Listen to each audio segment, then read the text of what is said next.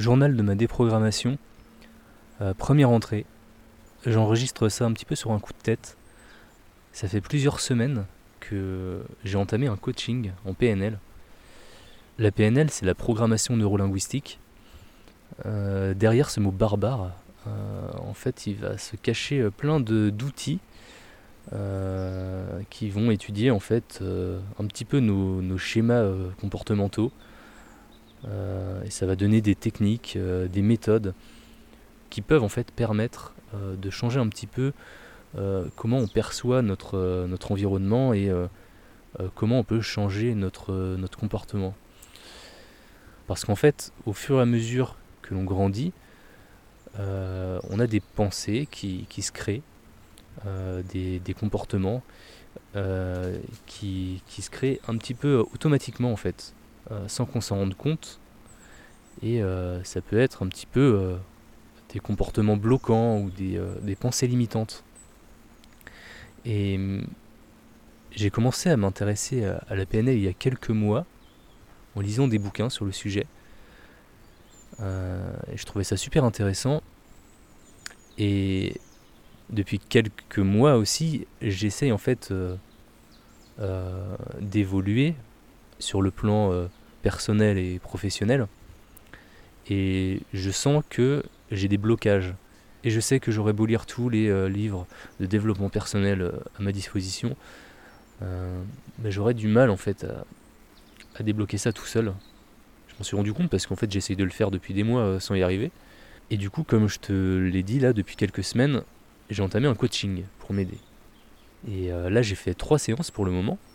Et là j'ai pris un petit peu la décision d'enregistrer mes pensées autour de ces séances un petit peu sous le format d'un journal de bord, parce que ces séances elles sont super intéressantes et j'ai peur en fait d'oublier ce qui se dit. C'est con, mais j'ai envie de garder une trace de ce qui se dit. Et donc voilà, j'enregistre. Je sais pas ce que je vais faire de ces enregistrements. Peut-être que je vais les garder pour moi, peut-être que je vais les publier, parce que ça peut-être intéresser des gens, je ne sais pas. Mais toujours utile, oui, j'ai fait 3 séances et pour le moment, je trouve ça super intéressant parce que ça me permet ça m'a permis de discuter avec quelqu'un et de poser des mots sur des choses que je ressentais. Et en fait, le fait de poser des mots, ça rend tout de suite les choses plus réelles. Et j'avais du mal en fait à faire cet exercice déjà. Et ce dont je me suis rendu compte aussi, c'est que les mots avaient leur importance en fait. Les mots et aussi notre gestuelle, notre façon de parler et de se comporter en fait lors d'une discussion. Tout a un sens, même si on s'en rend pas compte, parce que justement on a tous ces automatismes qui sont créés. Et en fait le but du jeu, ça va être de déconstruire tout ça, de démêler un peu la pelote de laine pour essayer en fait de comprendre pourquoi j'ai ces blocages et surtout de passer ces blocages. Je pense que je parlerai de ces blocages dans une autre entrée. Là j'avais plus envie de parler de la PNL d'une manière un petit peu plus générale. Je profite de cet enregistrement pour noter certains termes, certains mots qui ont été prononcés et qui je pense sont importants pour moi, notamment pour par exemple les productions de podcasts que je fais. Il y a le sérieux, il y a la qualité, le plaisir qui ont beaucoup été dit, et aussi le partage. Donc je pense qu'il y aura tout ça à creuser et il y a une valeur plus fondamental, ce serait peut-être même mon pourquoi je fais tout ça. Et je me suis rendu compte que c'était l'indépendance. Alors, l'indépendance, c'est quelque chose qui est vraiment ancré en moi. J'ai besoin d'être indépendant. J'ai besoin de savoir que je peux y arriver tout seul. C'est pas forcément une bonne chose, je sais. Il faut, je pense que pour y arriver, justement, il faut savoir s'entourer. Mais j'ai pourtant besoin de cette indépendance. Et c'est pour ça qu'il y a des sujets qui m'intéresse vachement, comme l'indépendance financière. C'est quelque chose que je trouve vraiment... qui m'anime en fait. C'est vraiment un sujet super intéressant. Et plus je pense à cette indépendance, plus j'essaye de la mettre en pratique chez moi, plus je me dis que j'ai peur d'aller un peu trop loin.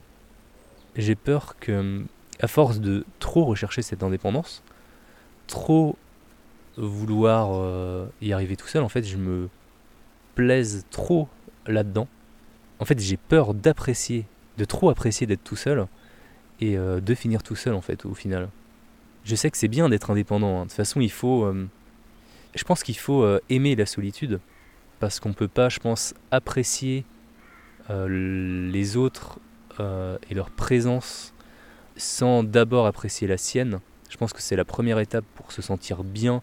Il faut déjà se sentir bien tout seul pour être bien avec les autres et pour pouvoir aider les gens. Donc c'est vraiment bien, mais j'ai peur de trop l'apprécier, en fait. Donc je suis à la recherche en même temps de cette indépendance, mais j'ai déjà peut-être un premier blocage qui me vient à l'esprit en me disant ouais, mais si j'étais trop indépendant, en fait, il se passerait quoi?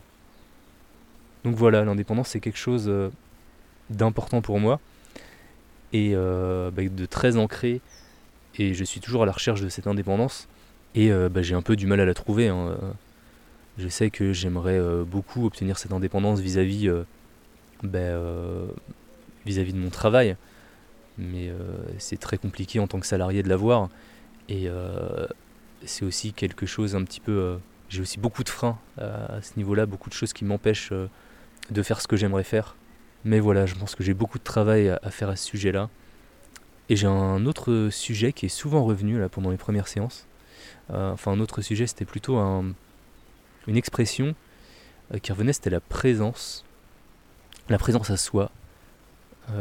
J'entends par là l'écoute de ses ressentis, l'écoute de son corps, parce que j'ai toujours plein d'idées, j'ai toujours plein de trucs en tête, j'ai toujours plein de projets, j'ai toujours ma tête qui est remplie, et donc j'ai toujours des trucs à faire, en fait.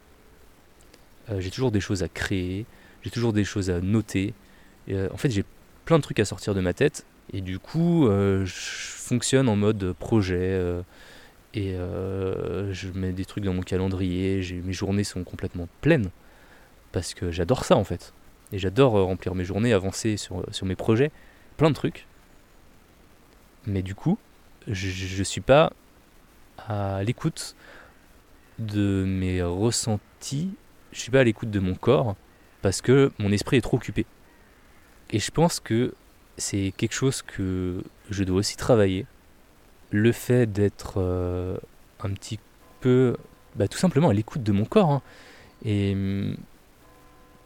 Et du coup, je me suis mis un petit objectif avant la prochaine séance. Tu vois, je parle encore d'objectif, c'est un peu fou, quoi. Et donc, je me suis mis un objectif de méditer un petit peu chaque soir avant de me coucher. Quand je dis méditer, c'est faire un petit scan un petit peu corporel. Pour essayer justement d'écouter mon corps, voir s'il a des choses à me dire. C'est par exemple, si je suis assis sur un fauteuil, ce sera ressentir un petit peu le long de mes doigts la présence de l'accoudoir, par exemple. Et ça va être voir s'il y a des choses que je pourrais apprendre de mon corps. Donc pour ça, je pense qu'il faut déjà que je l'écoute. Et c'est quelque chose que j'ai déjà essayé par le passé. Je me suis déjà dit, allez, bon, il faut que je me vide l'esprit, il faut que je médite. Et j'ai jamais réussi à le faire sur de long terme. Donc là, je me suis dit, on va le faire à court terme. La prochaine séance, elle est dans 2 semaines.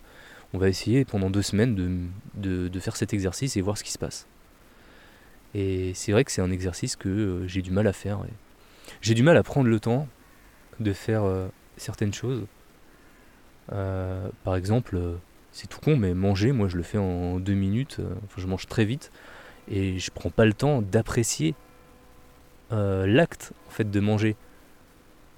alors que potentiellement je mange un super bon truc et je prends pas le temps d'apprécier ça. Et mon coach il me disait, bah, quand tu bois un verre d'eau, bah, laisse un petit peu l'eau dans ta bouche pendant quelques secondes, ressens-la, et après prends le temps en fait de boire. Bah ouais, je prends pas le temps, je suis toujours en train de courir après le temps. Faut que je travaille là-dessus aussi. Donc voilà, c'est peut-être un petit peu fouillis, parce que c'est vachement fouillis dans ma tête en fait. Je suis vraiment au début du coaching, je pense que j'ai, comme tu peux le voir, j'ai beaucoup de choses à travailler. J'ai pas mal de blocages à comprendre en fait. Et j'espère vraiment que je vais y arriver quoi. Donc voilà, c'était la première entrée du journal de ma déprogrammation.